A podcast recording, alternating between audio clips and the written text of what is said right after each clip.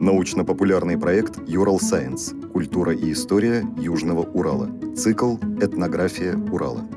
Эпизод 9. Духовные стихи горнозаводской зоны. Читает кандидат искусствоведения Ольга Леонидовна Юровская.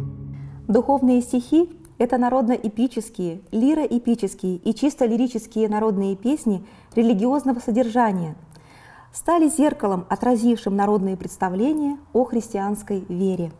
В них повествуется о жизни и подвигах святых, о рождении, проповедях, страстях и воскресении Христа, о страдании Богородицы, о душе, жизни и смерти, страшном суде, нравственных законах и других важных для христианина темах.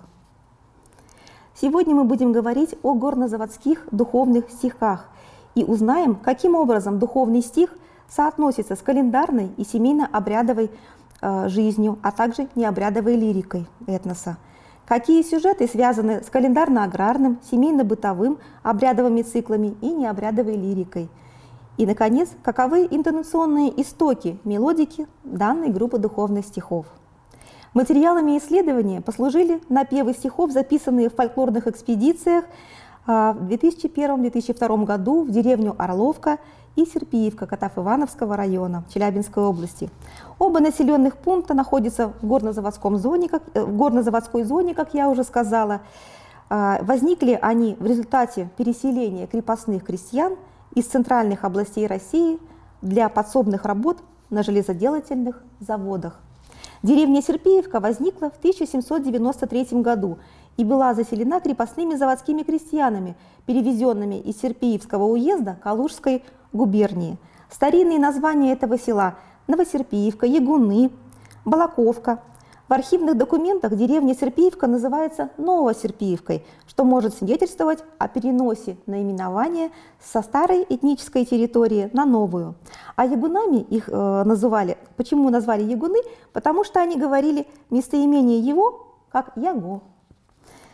Село Орловка основано в 1761 году – как и Серпиевка, Орловка была призаводским населенным пунктом, принадлежащим Катавскому заводу. Ее населяли крепостные крестьяне, купленные и переведенные на заводские подсобные работы из села Орлова Арзамасского уезда Пензенской губернии.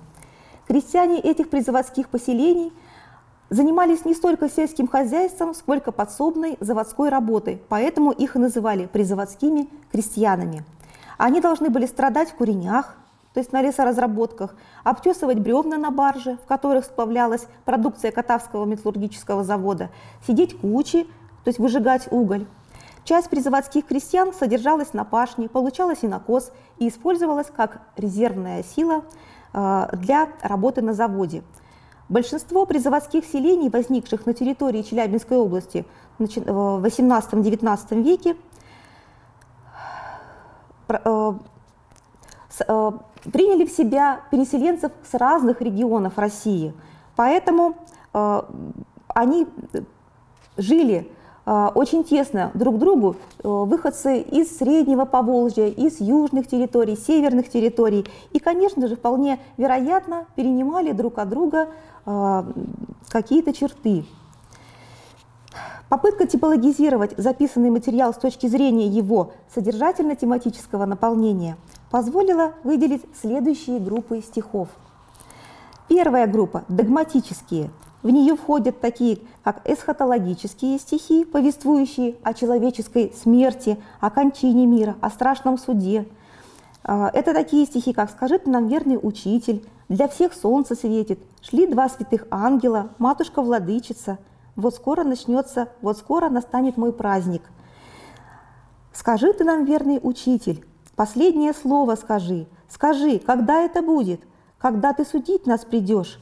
Содрогнется вся земная природа, страшные муки пойдут. Будут и глады, и войны, восстанет народ на народ. Вот типичный эсхатологический стих. А, Еще к этой группе можно отнести евхологические, то есть или покаянные духовные стихи, содержащие молитвенное обращение к Богу, мотивы раскаяния в грехах, Э, это стихи «Господи помилуй», «Дорогие братья и сестры», «Есть духовное моленье», «Душа ты моя, душа грешная». Дорогие братья и сестры, вам обед был за столом, а моя душа погрешна обиталась под окном. Дорогие братья и сестры, помолитесь обо мне, помолитесь Христу Богу о моей грешной душе. Как я плачу и рыдаю, вы не слышите никто. Только ангел знает хранитель. Он вам повесть не дает, за мои грехи велики, он меня не признает. И к этой же группе догматических стихов также относятся и гимнологические э, духовные стихи, основанные на мотивах славления. Это стихи «Рождество Христово», «Христос Спаситель в полночь родился», «Лишь только солнце засияло», «Идите, скажите Христовым друзьям». И я вот уже э, показывала «Христос Спаситель в полночь родился, в вертепе бедным он поселился, над тем вертепом звезда сияет, Христос родился, всем извещает, и свод небесный вдруг растворился, в вертепе темном свет появился, и хоры ангелов в небе витали, и песню дивную мир оглашали. Следующую группу духовных стихов образуют исторические, включающие новозаветные, житийные сюжеты. К таковым можно отнести духовные стихи-рассказы – где подробно воспроизводятся детали фабулы, например, в далекой стране Палестина, или вот наш Господь угасает, Христос Спаситель в полночь родился. В далекой стране Палестина струится река Иордан, на берег реки той выходит креститель святой Иоанн. Он с виду суровый и стройный, одежду верблюжью носил. Был послан он Богом в пустыню, и громко он там возгласил «Покайтесь, люди, покайтесь, очистите ваши сердца, и грешную жизнь вы исправьте, чтоб встретить Мессию Христа». Грехи предо мною откройте, омойте водою тела, плоды покаяния творите, любовь и святые дела. Идет вслед за мною сильнейший, божественный свет от него, а я перед ним лишь предтеча, а я перед ним лишь ничто. И шли к нему люди толпами на берег пустынной реки, несли покаяние и слезы, в воде омывали грехи. Третью группу стихов образуют дидактические – стихи, излагающие этические нормы христианской жизни, постулирующие морально-нравственные законы человеческого бытия. Это такие стихи, как «Проходит по городу вести», «Крест тяжелый», «Напои христианка студеной водою». Вот стих «Проходит по городу вести» исполняется на тот же мотив, что и в далекой стране Палестине. «Проходят по городу вести», Господь нас хотел посетить, и кто удостоился чести, в том доме он будет гостить. Подумала я в своем сердце, а может ко мне он придет? Как принять мне небесного гостя? В квартире у нас беднота, нельзя оставаться в покое, когда у нас нечистота. И много я чищу и мою, и в поту расставляю цветы. В день этой разгарной работы старушка мне в двери стучит. Болезнь, нужда и забота, печальный и старческий вид. Но я ей лишь только сказала, что я не могу вас принять, я жду важного великого гостя. И бедная молча ушла. И так повторялось три раза. Кто-то к этой женщине приходил, и она отсылала этого человека. Минута идет за минутой, а гость дорогой не стучит. Зашел он к другому кому-то, там счастье и радость дарит. Уснула, и вижу во сне я, явился Господь предо мной. Любовью светились очи, когда он ко мне подходил. Я днем, сумерками и ночью три раза к тебе приходил, три раза меня отсылала приюта у ближних искать. О, Боже, в слезах я вскричала, тебя не могла я узнать. «Прощаю», — сказал он, — «но все же пришедшего надо принять. Кто бедному в нужде не поможет, тот не может мне сослужить». Вот такой дидактический получающий стих.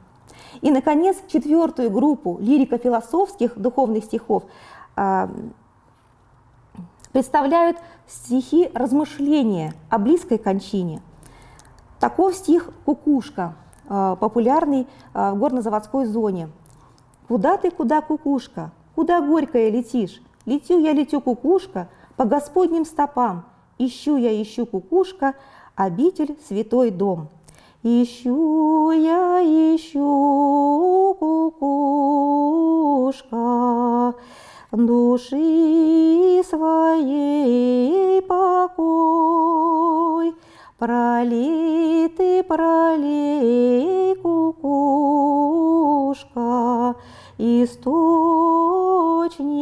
горьких слез.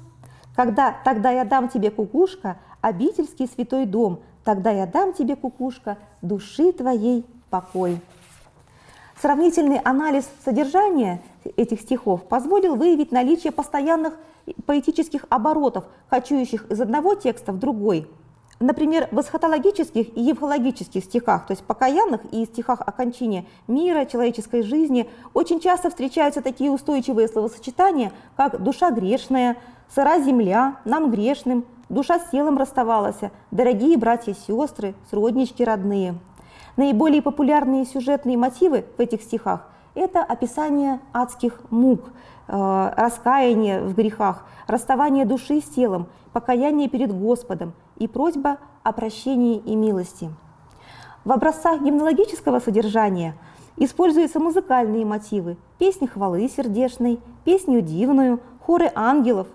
Метафоры, распространенные в таких текстах, отличаются светлым и торжественным звучанием – в них встречаются сравнения со светом, сиянием и весенней природой. Лирико-философские духовные стихи, как правило, напрямую не связаны с религиозной образностью. В их поэтическом языке используются словосочетания, выражающие различные эмоциональные состояния, например, источник горьких слез в кукушке.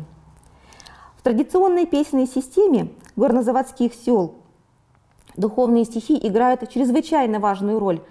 А, это обусловлено их связью с обрядовой и необрядовой сферой региональной традиции. Э, духовные стихи первой группы, эсхатологические и евхологические, э, функционируют в рамках похоронной обрядности. Основная часть этих духовных стихов звучит в первые два вечера а, по наступлению смерти – в это время читается канон по исходе души от тела, читаются молитвы всевозможные. Основная часть духовных песнопений исполняется при покойнике в первые два вечера во время чтения канона по исходе души от тела и в ночь перед сороковым днем на проводы души. Существуют стихи, приуроченные к поминальной трапезе.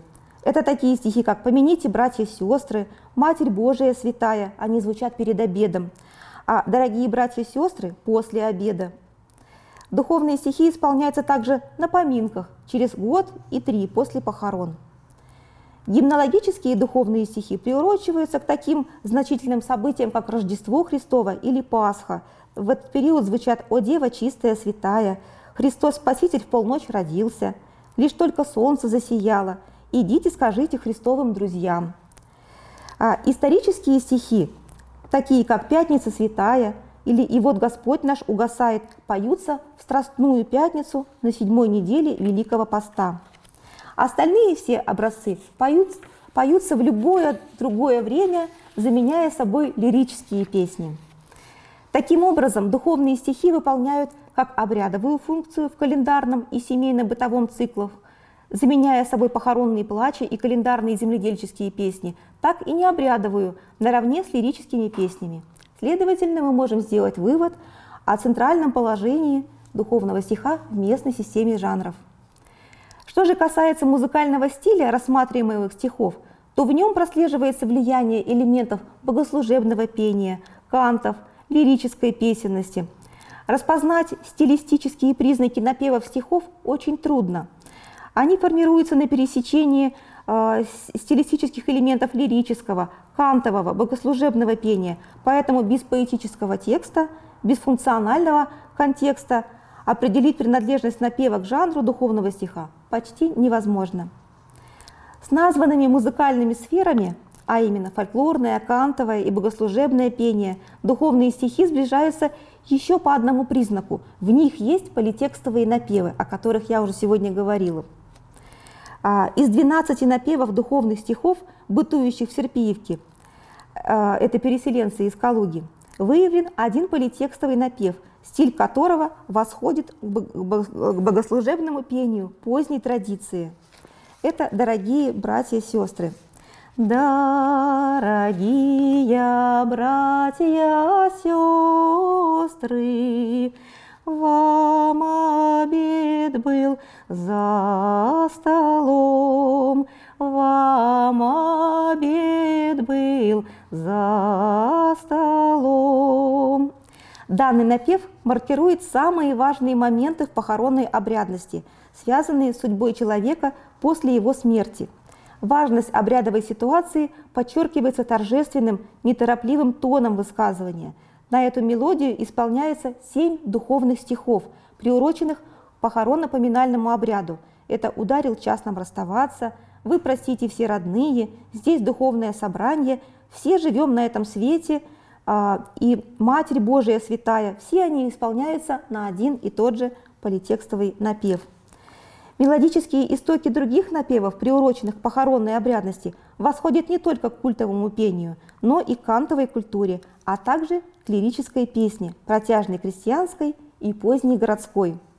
Стихи исполняются многоголосным ансамблем, включающим чаще всего две партии – основной напев и терцовую втору. Реже к такому ансамблю присоединяется третья партия, подголашивающий, дублирующий в октаву голос – в некоторых случаях многоголосие стихов воссоздается кантовая фактура. Строфа состоит из сольного запева, вступления остальных голосов, развития исхождения мелодических линий в заключительный унисон. Исполняются стихи открытым, плотным звуком. Таким образом, в мелодике и многоголосии стихов, бытующих на территории э, Серпиевки, э, отмечаются э, признаки, стилевые признаки кантов, богослужебного пения и христианской лирической песни. Паузу. Сбились странички. Угу.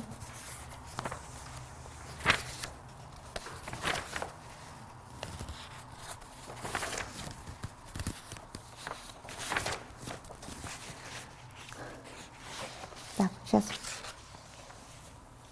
Раз, два три, четыре, пять, шесть, семь. Страничка куда-то залез. Можно я встану? Да. да, извините, пожалуйста. Сейчас немножко бдительность потеряла уже. С третьей лекции. Да. А вот, наверное, да, вот она. Сейчас. Отложила в сторону ее.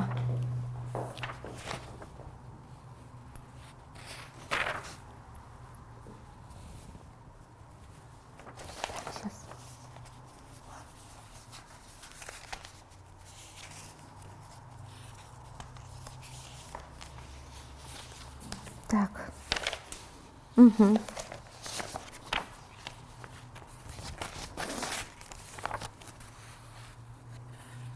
Да, все, осталась страница текста. Так. Если вы готовы, то мы уже пишем. Можно, да?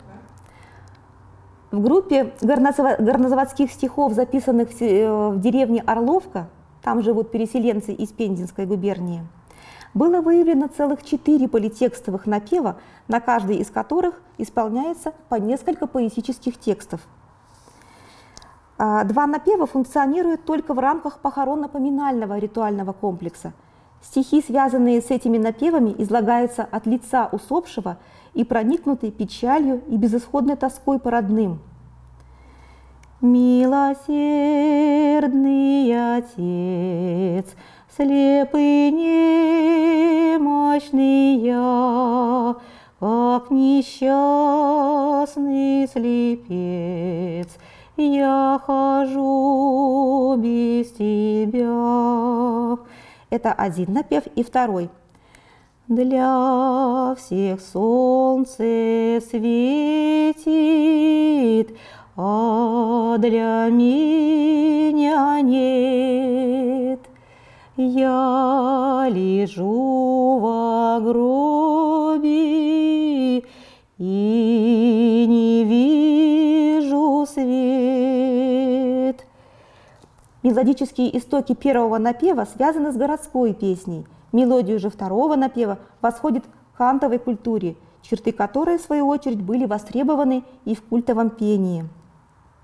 С третьим напевом связаны стихи, не приуроченные ни к похоронному обряду, ни к праздникам календаря.